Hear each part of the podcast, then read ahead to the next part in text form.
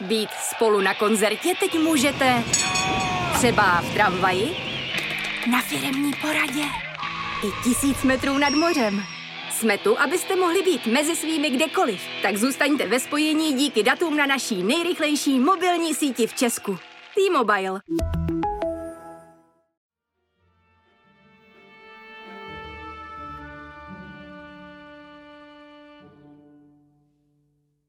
Dobré ráno, dobrý den, dobrý večer. Eh, máme tady další díl Hlasu na poušti. Eh, je to 20. díl. Eh, poměrně často dostávám od vás právě o tom, že probírám jenom témata, která jsou těžká, většinou nehovoří úplně příliš optimisticky o naší budoucnosti.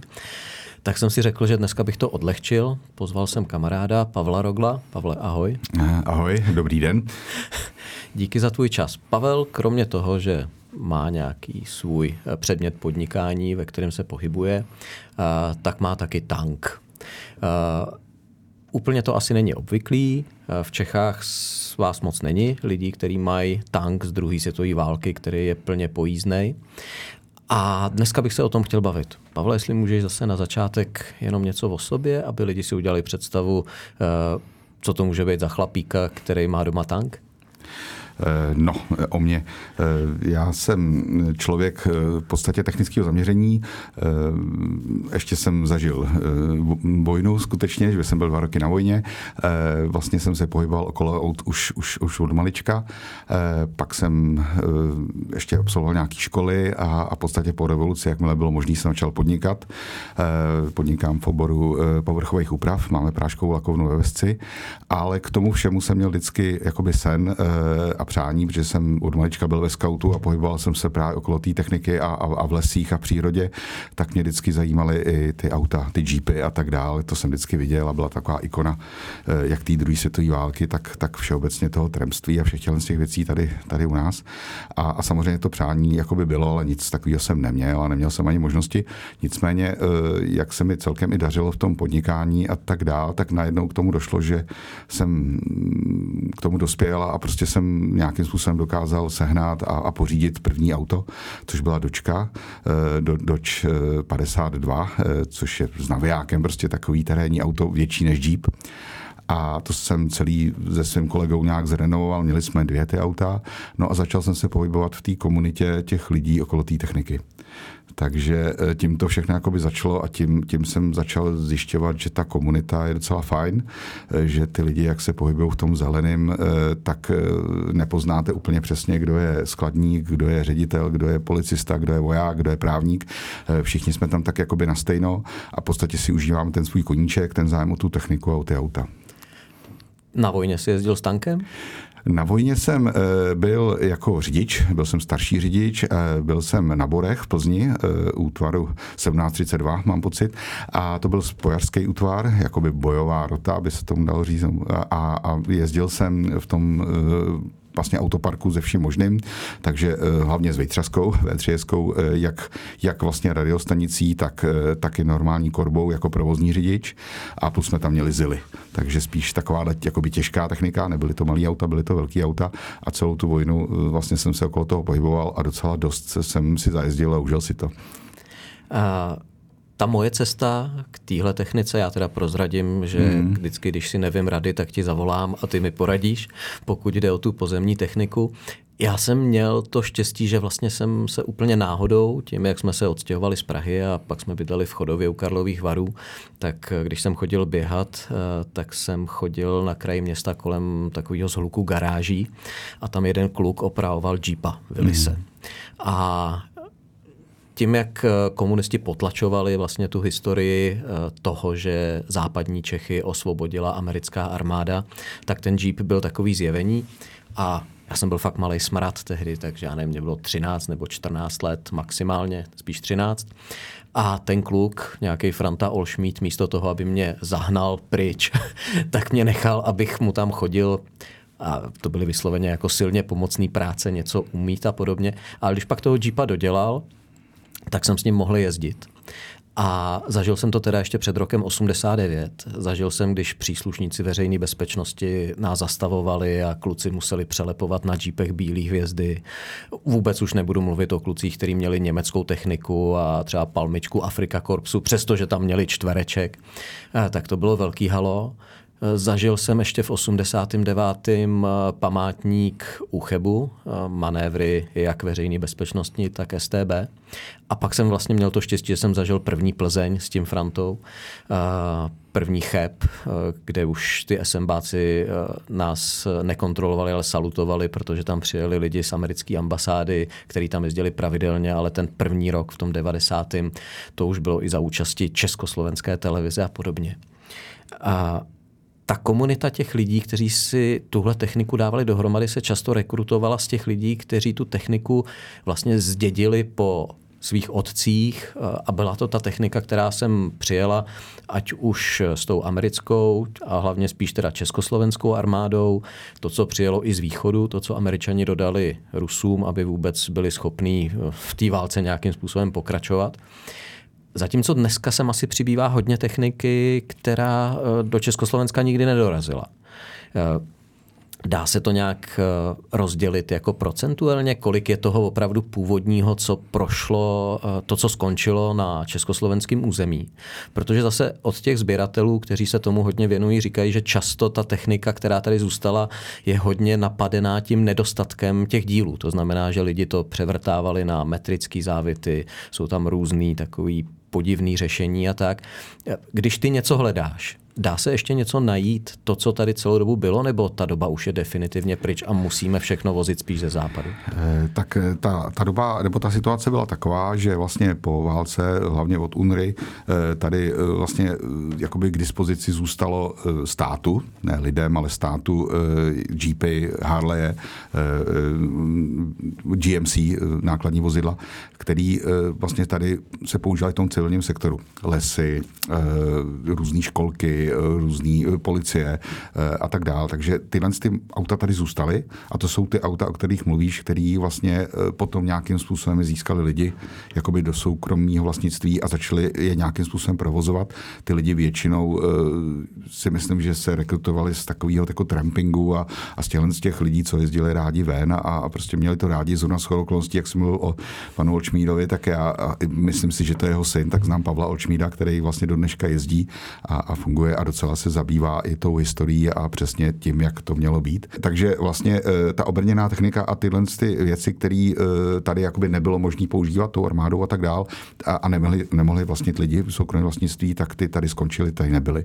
Takže skutečně zůstaly jenom ty malé věci. Harley, Jeepy, dočky některý a, a ty GMC, který se uvozily uhelné sklady, eh, dřevospracující průmysl, stavba. Myslíš, že ty GMC jakoby přežili? Protože ty Jeepy to chápu, to z toho si lidi často dělali takový ty plážový bugy, že hodně ano, těch Jeepů ano. najednou byly, byly přetřený na žluto, eh, měli jiný okno, ale ty GMC to přece to utahali většinou právě, že to tahalo to tě, ty těžké náklady a to si myslím, že těch, kteří jezdili po válce v Československu a který by ještě dneska byli funkční, těch bude naprostý minimum. Eh, přesně jak říkáš, je to úplně minimum, ale, ale jenom jsme, že jsme si mm, říkali o tom, co by tady teoreticky mm-hmm. mohlo zůstat. To znamená, já osobně vím asi o dvou, který pro zóna z uhelných skladů eh, zůstaly. Sice třeba jedna s korbou z Vejtřasky a podobně přesně napadený kutilem, to znamená eh, přestavěný, různě modifikovaný a udělaný tak, aby vůbec fungovaly, ale, ale zůstaly i pár tělen z těch aut, jinak všechno šlo do šrotu. Jakmile se to opotřebovalo, většinou, tak právě se to nahrazovalo už našema výtřaskama, pak do, do, do, do budoucna Tatrama a, a další technikou a, a samozřejmě ty auta dosloužily a šly, šly do šrotu a, a podobně. A pak Ale... tady bylo mraky německé techniky. Ale ta po tom 90. roce eh, tady byl takový boom, že vlastně všichni lidi v Čechách měli pocit, že když mají doma něco německého, že mají doma zlatou cihlu. A hodně toho zmizelo směrem na západ z té německé techniky. Uh, u té americké to asi tak nebylo. Ta se naopak spíš jako z toho západu vozila sem. No, u, u té americké techniky eh, to bylo hlavně tak, a to o tom si taky mluvil, že eh, tady nebylo za Komančů možný mít zelený ty jeepy s bílou hvězdou. To, to, to byl až, prostě když obrovský z posledního to až na konci, konci těch 80. A proto byli žlutý, proto byli bílí, červený ty jeepy, aby vůbec ty lidi to mohli mít a mohli to provozovat a mohli s tím někam jezdit. Eh, a to se změnilo až přesně ke konci, vlastně před tou revolucí, kdy už se ty, ty, ty časy uvolňovaly trošku a mohlo to začít vůbec být. A ty auta, které tady zůstaly, tak se opečovávaly a, a, a vlastně se dávaly dohromady a plus se začaly ve velkém vozit, jak to bylo možné. Ale u té německé techniky tam, tam toho nezůstalo zase tolik. Přece jenom zase to byly malý auta, kýblvágny, motorky, že jo, nějaký a tak dál.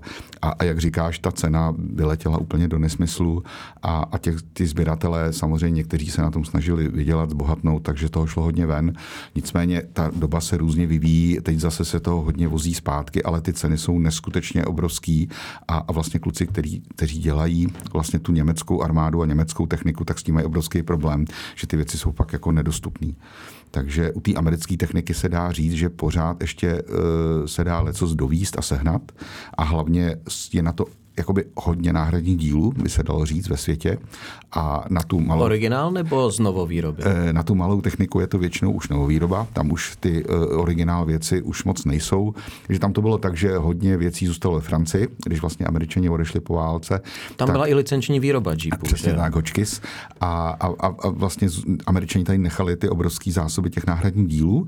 E, měla to armáda k dispozici a tato potom ve velkém, když už jakoby uvážela, že už to nebude potřeba, vlastně vlastně prodávala ve velkým zájemcům, kteří eh, jakoby se s tím chtěli živit a živili. Například je David Wildeberg, eh, že v Belgii, v Holandsku. Eh, to jsou lidi, kteří opravdu skoupili neuvěřitelně obrovský sklady, jako velikostní několika fotbalových hřišť těchto skladů armádních a vlastně do dneška ty věci prodávají, ale přesně zase, jak jsme říkali, už tak na ty malé auta, na ty Jeepy, na ty Harley, ty díly už nejsou, ty originály už docházejí, už, už je jenom něco, ale na ty velké auta, který nejsou až tak jakoby pro tu veřejnost zajímavý, protože je to veliký, nevejde se to do garáže, má to velkou spotřebu, eh, je potřeba velký řidičák, takže tam ten zájem není tak veliký a proto na ty velké auta pořád ty díly jsou originální. Je to uh, hodně velký rozdíl mezi těma originálníma a tou novou výrobou? Protože vím, že třeba kluci, kteří přijdou k Jeepu, kouknou a řeknou, hele, ta kastle, to jsou Filipíny a vidějí to na první pohled, ani nemusí. Uh, je to je nejenom pohledový, ale je to i o kvalitě těch dílů, že ta novovýroba není tak dobrá jako třeba ta americká z doby druhé světové války? Ano, ano, je to přesně tak. Eh, ty, ty novodobí díly, zvlášť jak říkáš Filipíny a další polský díly a podobně, jsou hlavně o, o kšeftu, o biznesu. To znamená, že se to vyrábí jakoby rychle ve velkém množství a hlavně ze špatného materiálu. Ten dnešní materiál je oproti tomu válečnímu opravdu hrachovina, je to měkký. To znamená, že například ty filipínský uh, jeepy, filipínský karosery a rámy, uh, tak nemají vůbec třeba tu, ten, tu krutnou uh, sílu a, a, a ty, ty parametry těch válečných. To znamená, když na to naložíš víc lidí a podobně, tak se ta karoserie ohne, nebo ten rám už ti zůstane ohnutý, nepruží to zpátky. Jo, ten, ten materiál je úplně někde jinde. I, i, i co se týče jasně přídavku do, do toho eh, materiálu, do toho železa a tak dále, je prostě eh, tak, aby se ušetřilo. Je tam, je tam je málo legované, jo, ta ocel a tak dál. Bys případ třeba americký váleční nárazníky na dočce nebo na Jamese tam ani nedáš magnet, protože to prostě na tom nedrží. Tam, tam ten materiál tak, tak prostě kvalitní, že, že, že vlastně spíš až jako neres. Jo. A, a ten současný materiál je měkotá, hrachovina, ohneš to velmi snadno, jednoduše, úplně jinak se to sváří a tak dál. Takže skutečně ta kvalita je úplně někde jinde, ale pořád jsou výrobci, kteří dbají na tu kvalitu eh, a, a dá se to sehnat. Jsou, jsou už firmy, které jsou vysloveně vyhlášené tím, že to je v pořádku a ty díly, myslím si, že mají docela dobrou úroveň a dají se používat. Kdyby nás teď poslouchal někdo, kdo by si řekl, hele, inflace roste, mám nějaký peníze na účtu, možná by byl dobrý nápad, že bych koupil válečného jeepa nebo dočku, tak jak říkáme doji.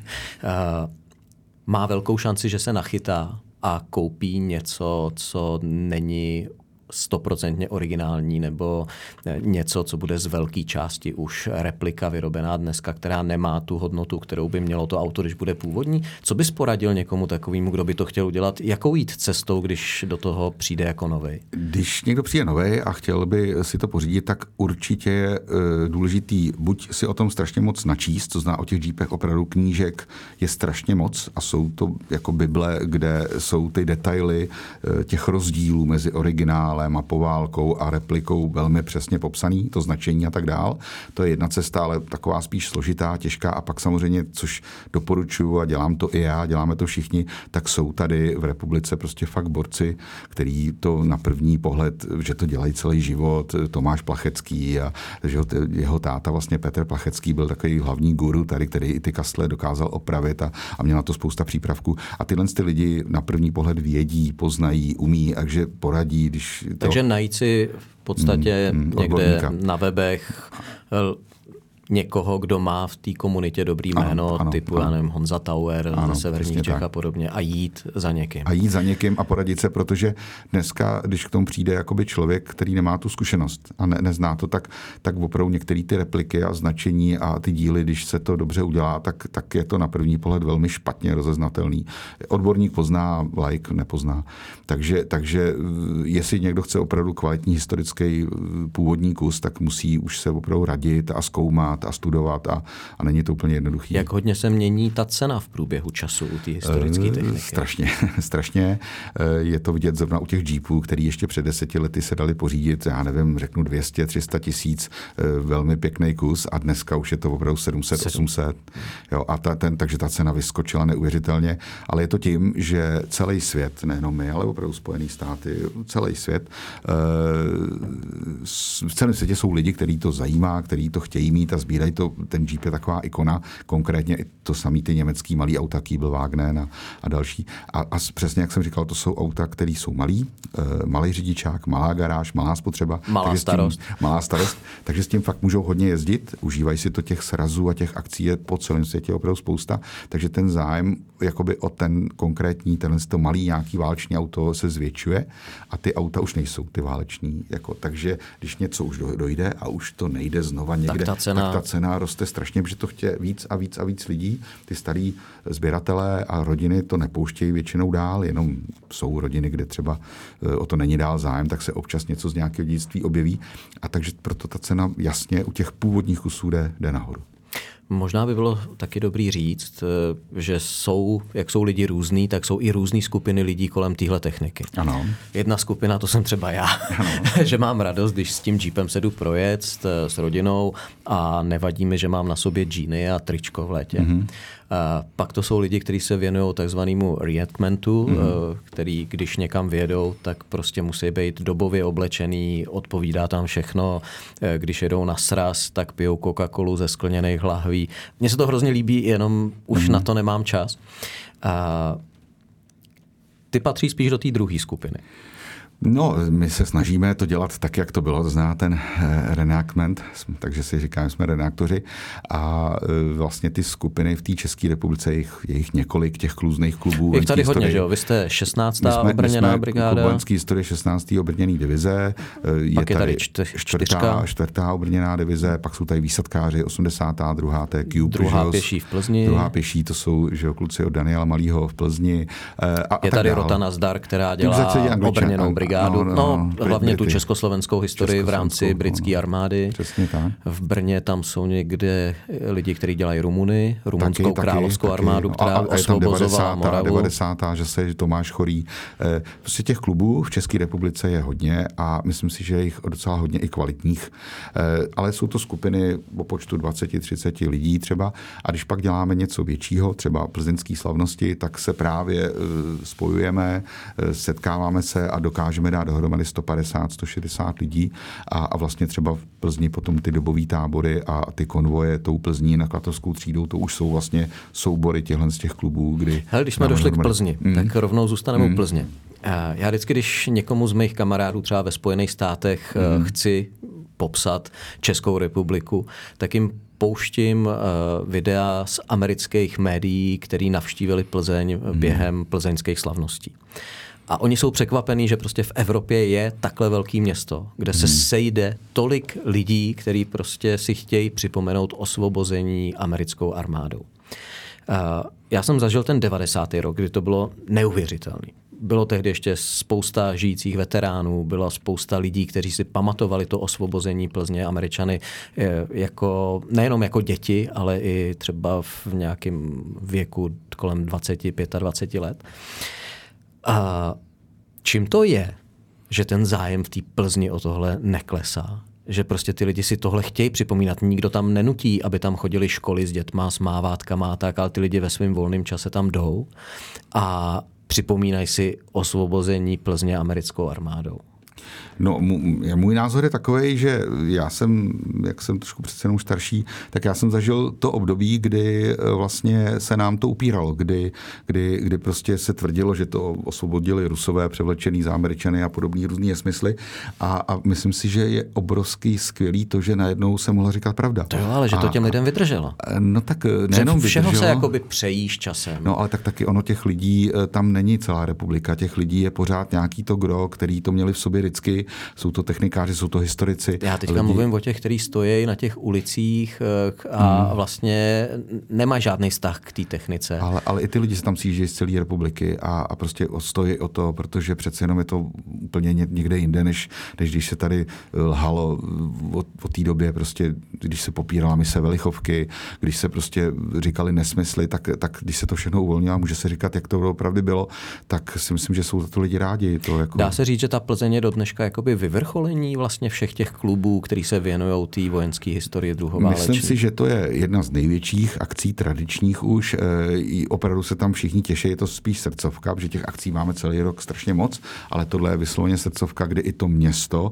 e, vlastně e, vychází ve všem stříc a samo se na tom podílí. To znamená, že, že nám umožňuje tam ve velkým vlastně postavit ty dobové tábory, mít tam tu techniku, jezdit po té Plzni, užívat si to i s těma lidma nějak navzájem. Do toho je ta, ty kulturní programy. Jako těšíme se na to všichni a opravdu se nás tam sejde vždycky obrovské množství. A jak říkám, jenom, jenom ty americké armády, co děláme, tak je nás tam dohromady třeba 200 lidí. Vejváme v té Proluce nebo v Plaze eh, a, a máme tam té techniky třeba 30, 40, 50 kusů, i těžké techniky, tanky a, a prostě funguje to a ty lidi tam chodí, tam, tam přijde 80 tisíc lidí třeba eh, v podstatě za ten víkend, jo. takže eh, je tam, i tam funguje ta interakce, že si tam o tom povídáme. Já tu atmosféru mám rád. Ne, že bych byl hmm. každoroční účastník té Plzně, ale párkrát jsem tam byl a přijde mi, že to město je uh, hrozně milý. Že ty lidi jsou na sebe milí a že mají zájem.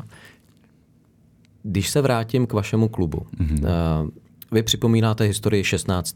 obrněný. Uh, to je zrovna jednotka, která jako všichni, který, takový ty mladí kluci, kteří mají zájem o vojenskou historii, tak eh, se koukají výsadkáři 82. která prošla celou řadou slavných bitev. Ta 16. měla poměrně smůlu, že přišla do Evropy téměř ke konci války. Proč zrovna 16? Eh, tak zase eh, v podstatě asi jednoduchá odpověď právě proto, že v podstatě všechny ty ostatní kluby v té době, kdy my my jsme začínali, tak eh, spíš chtěli být eh, zabijáci, čtvrtá obrněná, výsadkáři, přesně jak říkáš. A a vlastně nikdo jakoby se nevěnoval zrovna té 16. A mně e, za prvý se mi strašně líbilo, že 16. obrněná vlastně byla první jednotka, která vstoupila do Plzně toho 6. května. E, a, a za druhý tam byla ta velká náhoda, že vlastně jak já jsem postupně pokračoval v té technice, začínal jsem tou dočkou, Harleyem a takovéhle věci, tak vlastně se mi podařilo pořídit e, po čácích mý, e, tohohle mýho koníčku M8 Greyhounda. A ty... Možná bychom měli popsat, co to M8 Greyhound je, protože M8. ne všichni, co nás poslouchají, to je, M8 je takový uh, lehký, obrněný průzkumný auto uh, na podvozku Fordu, uh, šestikolový, uh, je to 6x, 6x6 a, a je ale docela těžce vyzbrojený, by se dalo říct. Uh, je na něm otočná věž, uh, američani tomu jako říkali jako, jako, jako tank, takže i tomu říkali malý tanky dokonce.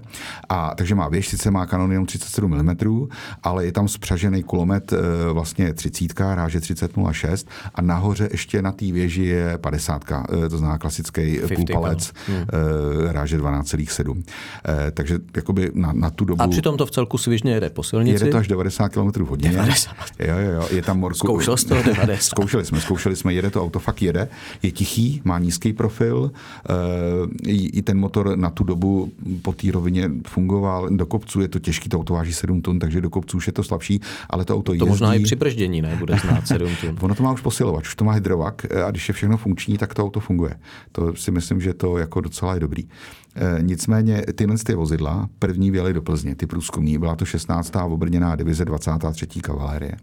A, a my jsme ty auta, já jsem to auto získal a plus Vlastně eh, tady už existoval Jirka Sklenář, který to auto měl, plus kluci ze 26. A my jsme najednou přišli na to, že jsme schopní vlastně jako první vůbec tady v republice dát dohromady eh, přesně ty samé auta, eh, který jeli misi Velichovky. A to jela právě taky 16. obrněná 7. května, že jo, po, po vlastně podepsání kapitulace v Remeši. A, a, a, to je vlastně věc, která hlavně byla strašlivým způsobem jakoby popírána a zamlčována komunisty. Prostě to se nestalo, to, to je špatný. A bylo to se měli říct, ne všichni úplně žijou historií. Mm-hmm. My se Velichovky, my jsme měli připomenout, že to byl hluboký průnik americké armády do území, který v té době ještě okupovala ano. německá armáda. Byla to mise, která jela do Lázní Velichovek, které jsou někde severně nad Hradcem Královým a kde tehdy sídlil maršál Scherner, ano. což bylo prostě nacistický hovado, který věřil v Hitlera mm-hmm. až do mhm. své smrti dlouho po válce. Eh, byl to člověk, který nebyl až tak dobrý voják, jako spíš fanatický nacista, který nechal povraždit v posledních dnech války nejenom celou řadu našich civilistů, ale i celou řadu německých vojáků. A nebyl oblíbený a nakonec sám teda z Babile uletěl, aby nepadl Rusům do zajetí. Nicméně americká armáda musela vypravit misi k němu, která měla mezi sebou německý důstojníky, aby ano. on uvěřil tomu, že skutečně má přestat bojovat no, a že ten, německá armáda kapitulovala. Jestli můžu, tam je to o tom, že e, vlastně e, šlo o to, že byla podepsaná kapitulace v Remeši a e, vlastně spojenci, američani, britové říkali Němcům, je to podepsaný, končíme. A oni řekli, ale my to nejsme schopni předat těm svým vojákům, my jim to neumíme říct, my nemáme radiový spojení, my prostě jim to nedokážeme říct, my ještě musíme v chvilku pokračovat. Což Němci tak trochu kecali, přehráli o čas. Ten že důvod jo? byl jediný a to je to, že Němci se chtěli dostat do zajetí k Američanům za demarkační linii, takže chtěli získat čas, přesně jak říkáš. Jinak eh, spojenci velmi dobře věděli, že to spojení mají, že spolu mluví, že to vědí. Eh, tak ale Amici řekli, OK, dobře, tak my vám to doručíme osobně. Eh, přijel přesně, jak říkáš, eh, plukovník Detrink eh, z Německa, vlastně 7. se to podepsalo 7. večer, už v 8 hodin v Plzni se začala ta vlastně mise naplňovat. Myslím si, že tomu večer velel podplukovník Prat té misi, mm-hmm. major Daud byl velitel eh, té techniky a, a vydali se v počtu pěti M8 Greyhoundů, tři jeepy, eh, byl tam radiový vůz a, a novináři ještě v nějakých osobních vozech a vydali se přesně, jak říkáš, hluboký průnik do obsazeného území přes Prahu. To je právě ta situace, kdy si říkalo, že Amíci byli v Praze už 7. 8. května, protože tam A to je to, proč to těm komunistům tak hrozně vadilo, ano, že jo? Ano. Protože kdyby Rusové na tom netrvali, tak tady spousta lidí mohla žít. Protože ano. spousta lidí, českých lidí, zemřela jenom kvůli Rusákům, ano. že sem Američany nechtěli pustit. Ano. A ta mise Velichovky vlastně ukazovala, že Američani by tady byli nejenom v Praze, Američani by byli v Hradci Králové už 7. května. Přesně tak. No. Ale promiň, já jsem tě přerušil. No a tam vlastně došlo k tomu, že eh, ten eh, vlastně maršál Scherner měl být v Praze, eh, takže první cesta byla do Prahy, proto technika americká v Praze, pět M8. Nicméně setkali se s velitelstvím Bartoš v Bartolomějské ulici. Tam se přišlo na to, že už tam není a že je prázdně v lázních Velichovky. Velichovky. Tam Smrkovský a další komunisti Přesně, v České národní radě skákali ano, do vzduchu vsteky. Ano, ano. Eh, nicméně my se dojela do Vlichovek, skutečně jednání bylo kolem 8 až 10. hodiny, předali tu kapitulaci. Oni se setkali i přímo s Šarnerem? Ano, přes, přes, přes, setkali se až potom teprve utek a odletěl, což bylo právě to tvrzení těch komunistů, že ta mise byla neúspěšná, ale opak je pravdou. No a, a při návratu se ta kolona rozdělila, ale zase opět projížděli tím obsazeným vlastně územím a z toho jsou ty zkazky, že tady byly ty tanky americké a tyhle věci. No a vrátili se zpátky. A tohle byl ten moment, kdy my jsme si řekli, v, tý, v dnešní době, že vlastně jsme první, kdo to může nějakým způsobem ukázat té veřejnosti, jak to bylo, že to tak bylo, jaká je pravda. A, a vlastně eh, díky tomu vznikla ta 16 naše, protože tohle byla taky 16. obrněná 23. kavalerie a hlavně existovalo hodně fotek z Plzně a z týmy se Velichovky, kde ty auta byly vyfocený. Eh, takže, Takže jsi viděl taktický jsme, čísla na ně. My jsme byli schopní a, a vlastně do dneška to máme, že ty naše vozidla, které máme v, tý, v tom našem klubu, máme úplně identicky označený, nastrojený, udělaný, takže na první pohled na fotkách nepoz nepoznáš rozdíl. Jsou úplně stejný. To znamená... Ještě než se dostaneme k tobě mm-hmm. a k mhm. tvýmu tanku. Uh, jak funguje takový klub? Uh, co dělá přes rok, když není v Plzni? Tak náš klub začal takhle, jak jsem říkal, nicméně nabalovalo se k nám víc a víc lidí, takže my jsme už skupina o počtu třeba 50 až 80 lidí, která má techniku, jak ty jednotlivci různý, tak ně, něco mám doma i já. A, a my vlastně fungujeme už celý rok, protože těch akcí je, je opravdu hodně. Jsou akce jakoby na, na podporu toho vědomí o tom, jak to tady bylo, jak fungovala ta americká armáda, ta historie jako taková. A díky těm akcím, které jsou v průběhu celého roku, eh, tak vlastně ten klub funguje, protože musíme tu techniku dávat dohromady, musíme to umět s tou technikou, musíme se umět pohybovat, musíme eh, vědět, jak máme být oblečeni navzájem, eh, takže máme i spousta takzvaných BCček, to znamená různých cvičení, kde, kde, kde se sejdeme, samozřejmě zapaříme, ale mimo to se naučíme spousta věcí. Plus máme filmové akce a co je pro nás hodně důležitý, tak máme i soukromí akce, kdy opravdu bez veřejnosti s tou technikou a s lidma a s klubama německýma proti sobě si hrajeme na nějakou, na nějakou, na nějaký rekonstrukci, boj, rekonstrukci. Nějaký Ale my přitom právě se učíme pohyby okolo té techniky, různý ty, ty standardní situace, jak by taktický to mělo být, postupy. taktické postupy, eh, ale hlavně bezpečnost, jak, co, kde. Protože nejenom potom v té Plzni, ale my děláme i spousta filmů, kde vlastně eh, ta naše skupina se toho účastní a my už tam musíme být jako profíci. My už nemůžeme tam přijít a učit se, jak to má být nebo nemá. Takže my vlastně z, těch, z toho našeho hraní a z těch našich situací už se snažíme pořád být lepší a lepší, aby opravdu jsme ty věci uměli a měli to správně, jak výstroj, techniku, oblečení. Já jsem jednu takovou akci zažil a i stravování bylo ano, dobový. Ano. U nás, u nás je právě součást toho, eh, té naší renektingové skupiny je, je klub v České republice, takzvaná 26, 26. Eh, Jsou to kluci z Terezína a to je prostě neuvěřitelně skvělá skupina, eh, protože zase všichni jsou zabijáci, skupiny, technikáři a ne, tohle jsou kuchaři. Tohle jsou lidi, lidi, kteří právě reneaktují a umějí jenom, nebo jenom, prostě umějí hlavně tu polní kuchyň. To znamená, mají kompletní vybavení váleční e, polní kuchyně, mají k tomu techniku, mají k tomu ty sporáky, mají k tomu speciálně stany, vybavení, mají lidi z profi kuchařů e, velmi, velmi známých a dobrých, který umějí vařit a dělají to. A opravdu mají váleční jídelníčky, váleční recepty. A třeba na těch slavnostech tu kuchyň máme celou, celý tři dny v Plzni a ty kluci nám vařejí a vydávají tu stravu úplně přesně identicky, jako, jako by to bylo v té době. Ty pořád říkáš, kluci, účastní se toho i holky těch vašich akcí? E, Že já znám, já znám holky, které dělají uh, ne úplně polní nemocnici celou, ale dělají tady nějakou zdravotní jednotku. Ano. Ty jsou, ty jsou vlastně od druhý pěší, že od kluku e, z Plzně. Z Plzně. E, jsou to nějaký holky, které dělají kompletně jak tu nemocnici, tak věci okolo. Mají kompletně i uniformy a, veškerý vybavení k tomu. Nicméně v té naší skupině, e, tam je to o tom, že američani za války ty holky tady neměli.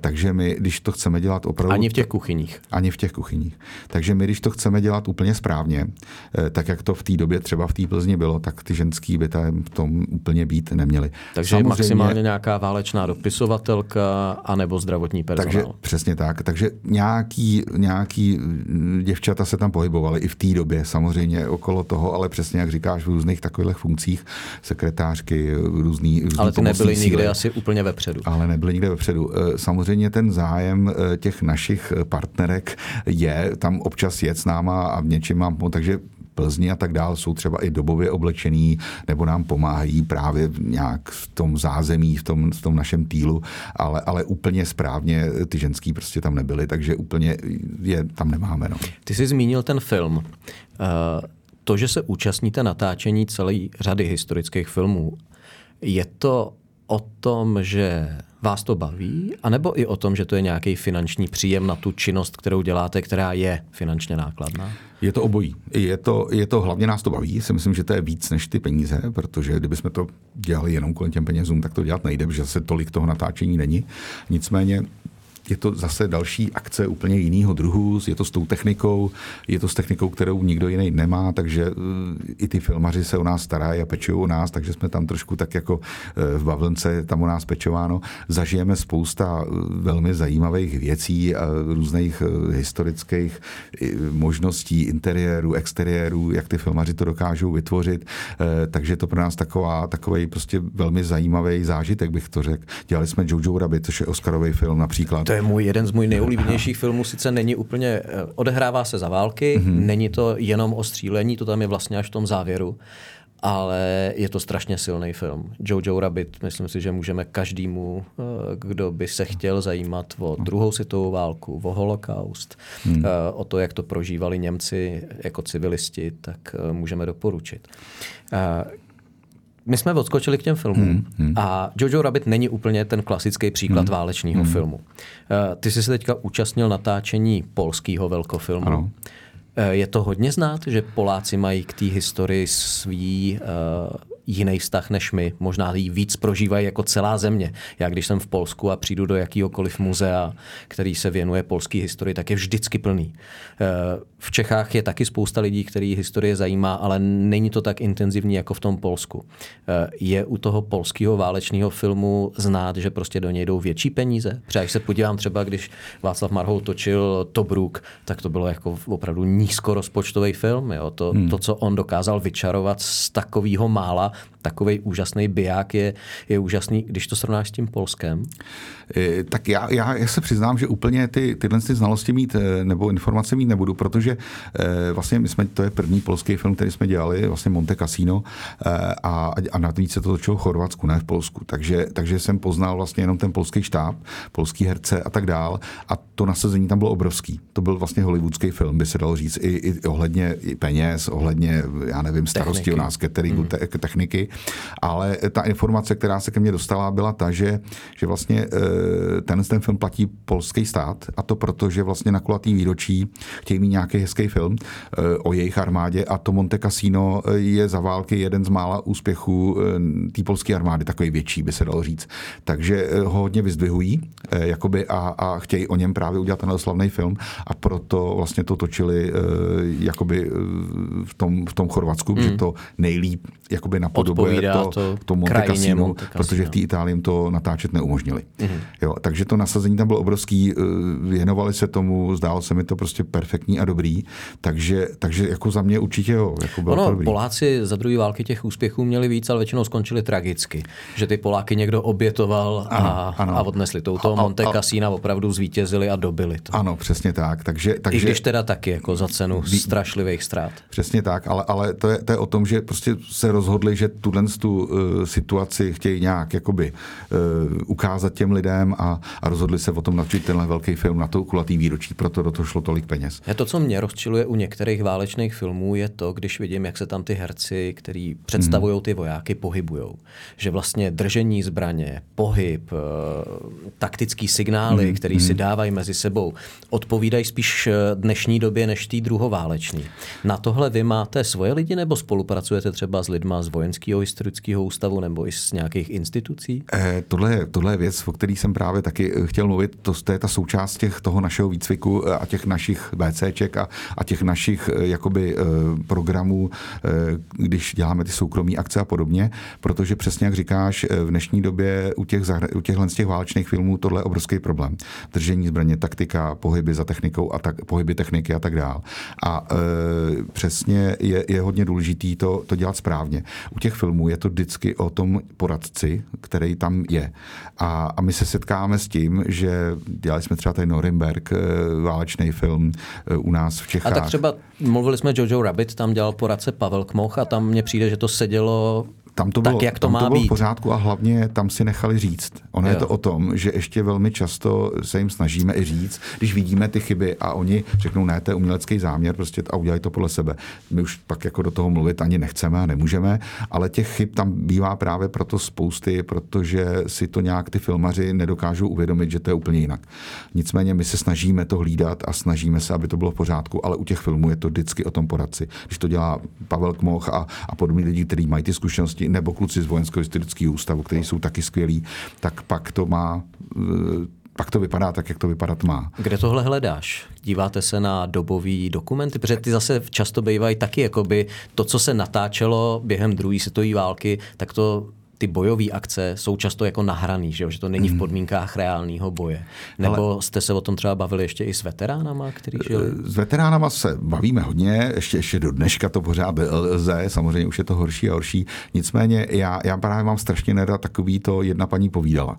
To znamená to, že někdo říkal, že někdo říkal, není úplně dobrý. E, za mě, to je můj názor soukromý, jsou opravdu nejlepší váleční filmy a váleční fotky. A z toho, jako když toho je mraky, toho je neskutečně. Zrovna včera večer zase na dvojce běžel v barvě válka Francie a, a tam i filmů, pohybů, vojáků, techniky, průjezdy techniky, jak byli oblečení, jak se stravovali, tam všechno je. Je potřeba se na to jenom dívat. A fotek jenom Zdeněk Kroučka, že jo, co vydal knížek Američani v Čechách a, a, a v Plzni, těch fotek je taky mraky. A když se na tohle všechno podíváš a zkoukneš to, tak prostě to je daný, jasný, jak byli oblečení, jaká byla technika, jak byla nastrojená, jaký měli zbraně. To tam všechno je. Uh, já tady v tom mým povídání s mýma kamarádama o tom, co by nám mohlo někde hrozit, nebo co podle nás nejde úplně správným směrem, uh, se vždycky snažíme tu věc vypíchnout. Uh, s tebou je to takový jako spíš milý, odlehčený téma. Je něco, co vás trápí? Je to třeba mladá generace? Protože když se reálně na to podívám, když vidím ty akce tak, jak probíhají třeba v té Plzni, tak většina z nás, který se tam pohybujeme, tak jsme ve věku, který za druhý světové války by už k té technice neměli vůbec přístup. Jo, je nutný si přiznat, že ty americký kluci, kteří tady bojovali a umírali, tak jim bylo prostě od 18 do 22 a, a já často vidím kluky v našem věku nebo často i starší. E, jsou lidi 16, 17, kteří by o tohle měli zájem dneska? Eh, je to, je to tohle taky nakousl si téma, který je takový uh, už v dnešní době uh, aktuální přesně o tom, že, že vlastně uh, my jako ty kluby vojenské historie stárneme a opravdu se k té technice už moc nehodíme a, a, a, ani do těch filmů, ani do těch akcí, protože už jsme prostě starý.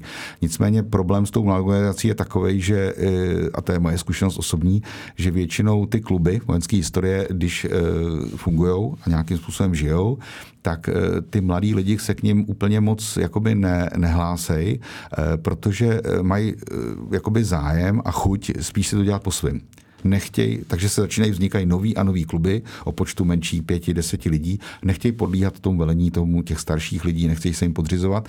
Takže máme nováčky, máme spoustu nových lidí, relativně není to úplně špatný, eh, takže fungujeme, ale aby, aby vysloveně to bylo nějaký masivní, to, to ne. Spíš vznikají nový kluby mladých lidí. Ale v našem případě jsme měli obrovský štěstí, že eh, se k nám přidala parta ze Slovenska, z klubu vojenský studie Geronimo, a to jsou mladí kluci kolem 20 20 let, je jich asi 40 a v podstatě ze Slovenska jezdí na všechny naše akce. My zase jezdíme samozřejmě s nimi a my máme hodně akcí v zahraničí, v Normandii, ve Francii, eh, takže když jsou ty výjezdy ven, tak jezdí s náma taky, takže ta naše skupina celkem tohle má jakoby vyřešený, ale je pravda je taková, že, že prostě vidíme eh, kluby vojenské studie, kde jsou samý starší lidi eh, a pak kluby, kde jsou zase samý mladí lidi, ale, ale bohužel... Takže zájem pořád problém, je, ale tak to není tak špatná zpráva. Zájem pořád je, myslím si, že je. A, a jako nikdy to není taková masov, mas, masová záležitost, že by všichni chtěli, chtěli dělat reenacting a všichni si chtěli hrát na vojáky a tak dále. Ale víš co, ono je to rozdělené. Tak pro mě ten reenacting není jenom o tom si hrát na vojáky, pro mě to vždycky bylo o tom zájmu o tu historii, kdy ty lidi se snaží zjistit eh, věci, které třeba v knížkách nenajdou. To ano, já jsem to jako spíš řekl eh, tak jako jenom hravě. Jo. Tam jde o to, že v té skupině eh, těch lidí, kteří dělají tu vojenskou historii, jsou ještě různí lidi. A třeba u nás je to strašně vidět. To jsou lidi, kteří jsou technikáři, jsou lidi, kteří mají zájem o tu techniku, a pak jsou lidi, kteří mají se zájem o tu uniformy, o to, o to jak to přesně bylo a, a hlavně si doma řeší tu výstroj a, a věci okolo těch uniform. A když se vlastně tyhle ty skupiny těch lidí spojí, tak pak je ten výsledek jako dokonalý. Ale jsou lidi, kteří fakt zajímá jenom ta technika, ale to oblečení úplně ne. Víš, jako je potřeba vždycky spojit ty koníčky těch lidí dohromady tak, aby ten výsledný efekt byl správný. Ty si řekl jedno takový magický slovo pro všechny lidi, který zajímá americká i britská vojenská technika z druhé světové války Normandie. Letos je kulatý výročí. Uh, ono bude kulatý výročí víc památných bitev, že bude Arnhem, eh, dějiště neúspěšný spojenecký výsadkový operace Market Garden, eh, kde taky každý rok se scházejí lidi na tom bojišti i s tou technikou. Eh, možná bychom mohli lidem přiblížit, jak to probíhá, že nejedeš asi jeepem z Prahy do Normandie, protože to by si tím strávil tři týdny a potom následně tři týdny údržbou. A chystáš se letos do Normandie? Bude to velký? Bude to veliký, je kulatý výročí, takže to bude, myslím si, že hodně veliký, že je fakt jako kulatý, ale my tam jezdíme docela pravidelně, nebo velmi často do té Normandie. A byli jsme tam minulý rok s tím, že my to zase bereme dost reneactingově, to znamená, byli jsme tam za 82. pod velením vlastně toho eh, Cuba, který má, má ten eh, klub vojenský historie na tom kladně. A eh, my to, je, pořád je spousta lidí, kteří tam jezdí po ose, vemou jeepy a vážně. Vážně. Ale to jsou spíš právě ty takový ty technikáři a spíš ty trempové, nebo jo, nejsou to ty reaktoři většinou. Jak dlouho to jedou? No tak v dnešní době už hůř a hůř, protože přibývá víc dálnic a méně těch komunikací, kde se dá jet okolo a ta trasa je dlouhá, ale jedou to třeba tři, čtyři dny, ale jedou. Pořád jsou takový blázni. Eh, zrovna Tomáš Plachecký nebo Petr Plachecký tam byl taky po ose s dočkama, takže ty, ty, ty doby byly. Nicméně my, my to vozíme, eh, protože i toho času máme málo a chceme tam i velkou techniku. Vlastně jsme tam minulý rok měli eh, nákladáky GMC, měli jsme tam tři ty nákladáky a, a tři jeepy a bylo nás tam nějakých 50 a byli jsme teda za výsadkáři za tu 82. všechno správně, auta, tábory, lidi a vlastně jsme tam byli na těch akcích oficiálně eh, po celý té Normandy eh, ohledně, ohledně těch oslav.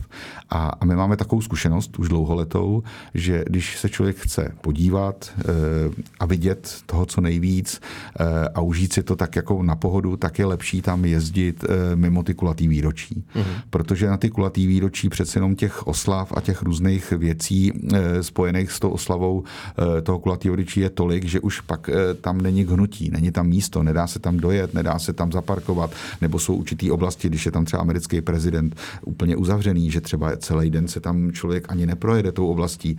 Takže je to určitě zajímavý, bude to mít úplně jinou atmosféru a tak dál, ale jestli si to člověk chce užít, podívat se muzea, prohlídnout si ty místa a všechno, tak je skoro Radši lepší, počkat na příští rok. Počkat si, anebo, nebo je tam prostě mimo, mimo to kulatý, mimo mimo, ty kulatý výročí. No.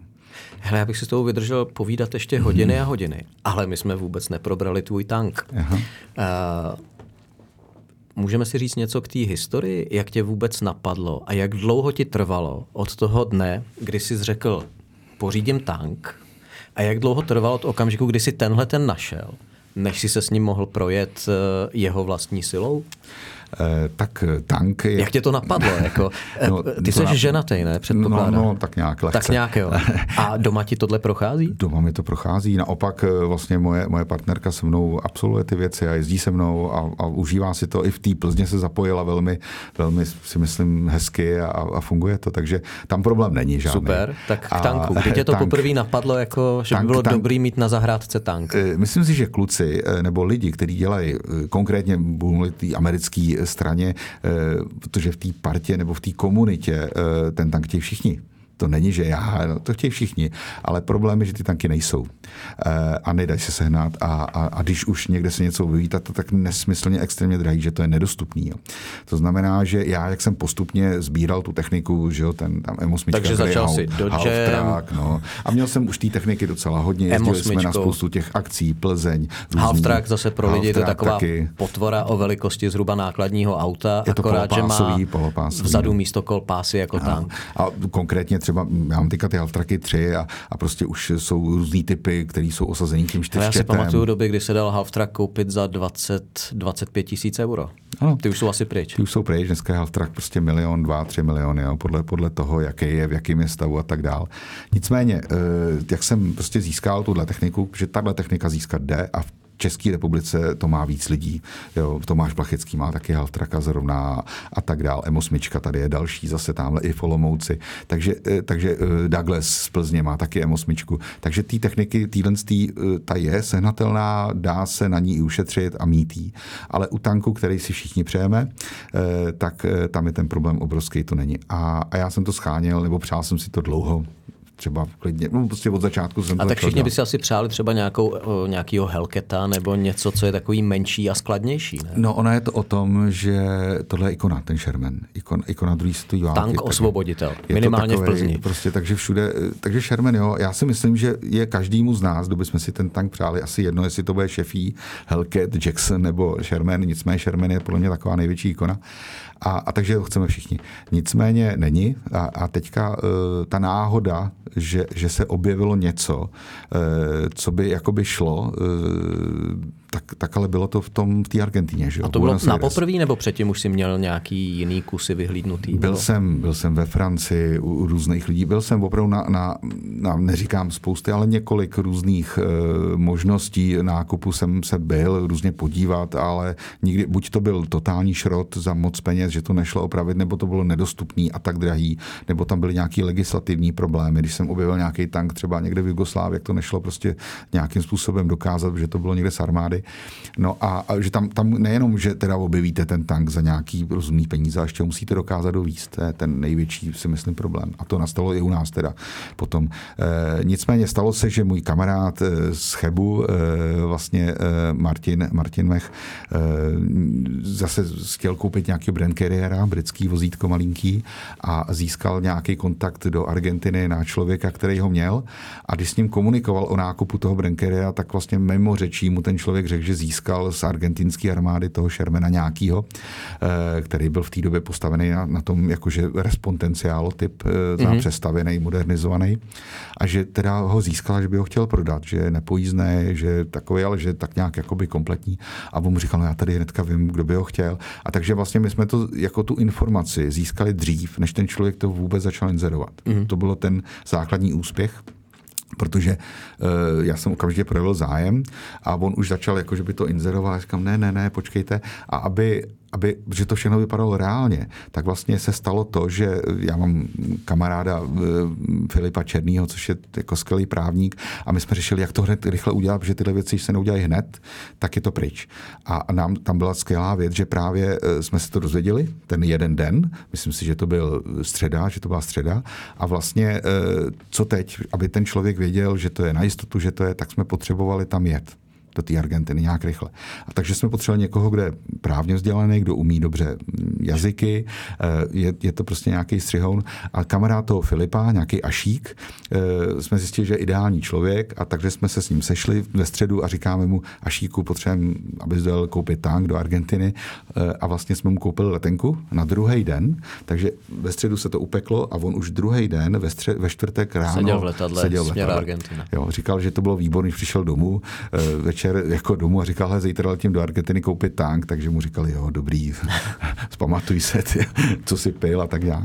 Nicméně tam odletěl, eh, ten eh, prodávající viděl, že to myslíme vážně. Eh, my jsme potřebovali hlavně zkontrolovat jakoby pravost dokumentů, že to není nějakým způsobem podvod, že to není kradený, já nevím, někde prostě jiný, jestli ten člověk existuje. Jasně. Jo, prostě dneska těch podvodů je spousta, takže díky téhle návštěvě se to jako by všechno ověřilo, že to je reálný, že to fakt jako i funguje, že to existuje, že to je možný. Eh, v podstatě okamžitě jsme poslali poslat zálohu, eh, v podstatě skoro ve výši ceny toho tanku a, a, a říkali jsme si paráda, tak je to hotový, to týka už tam přivezeme a, a je hotovo. To se stalo v roce 2014, tohle skoro 2015, před, před 2015. No a tři a půl roku najednou jsme vyřizovali dokumenty a papíry. Tři a půl roku si měl zaplacený tank, ano, ale ano. celou dobu v Argentině? Celou dobu v Argentině na poli, někde, u, u, u nějaký takový... Jakoby... Byl jsi na ně podívat v té ne? Ne, ne, nebyl ne. jsem, to neměl cenu. Já měl opravdu mraky fotek a měl jsem tam i nějaký lidi, kteří tam shodou okolností byli i, i při, nějakým, mm-hmm. při nějakých jiných, jiných A řešil akcích. si licence? A řešil jsem právě nákup. No, tam byl obrovský problém zásadní, že, že vlastně tady u nás v Evropě je Vašenár, že jo, dohoda, kde všechno, co je vyrobený před rokem 46, není vojenský materiál to znamená, že ti tady u nás nevydá nikdo licenci konečního uživatele. Prostě ten tank můžeš koupit jako obchodní zboží u nás v Evropě. Nikdo ti nic nevydá. Ale ne v Jižní Americe. Ale ne v Argentině. Tam je to vojenský materiál. To znamená, oni chtěli licenci konečního uživatele. Ale to ti tady nikdo nevydá. Prostě byla to hlava 22. Jasně. Jo, ne, ne, eh, teďka, takže, takže opravdu ty jednání byly neuvěřitelné. Na tom pracovali tady tým právníků, aby to vůbec eh, ministerstvo jejich války to řešilo, že jo, aby, aby to povolili ten vývoz. Bylo to fakt jako neskutečný a, a už to vypadalo i špatně, že o to přijdu, že přijdu o ty peníze, protože prostě to nebylo možné vyvíst. Nicméně na konci už, teda když jsme opravdu dodali veškeré dokumenty, co chtěli, pořád si vymýšleli další a další, tak pak ve finále mi opravdu muselo pomoci, jak samozřejmě uh, generál Aleš Knížek z VHU, který mi hodně pomohl, tak mi pomohlo i ministerstvo obrany. Tenkrát tam byl Martin Strupnický a opravdu už se muselo jet jako uh, trošku na státní úrovni, aby, aby prostě nějakým způsobem Takže se po třech třech a půl letech se tank nalodil? Takže až po třech a půl letech se povedlo, že ten tank se nalodil a, a jel teda lodí do Evropy. A to byl zase obrovský problém, protože e, nikdo to nechtěl výst pro soukromníka tank je problém. Když se to veze pro armádu nebo pro nějakou e, skupinu, která s tím obchoduje, tak je to jednoduchý, ale když soukromník chce tank, tak je to prostě divný. Mm-hmm. Takže nikdo to nechtěl víc, takže velmi špatně se nám scháněl vlastně dopravce, rejdař, který by to odvez. Nakonec jsme sehnali. E, nicméně problém byl, že to přijelo do Hamburku a Němci zjistili, že je na lodi tank. A, a opravdu tu loď, která se normálně vykládá dvě, tři hodiny, tak tam nechali dva dny a prohledávali celou loď, že tam nejsou nějaký další zbraně a podobné věci věci, takže obrovský Rejdař problém. Tebe měl radost. Rejdař měl nadšený a říkal, když budu zase potřeba, tak se mám určitě obrátit k němu zase.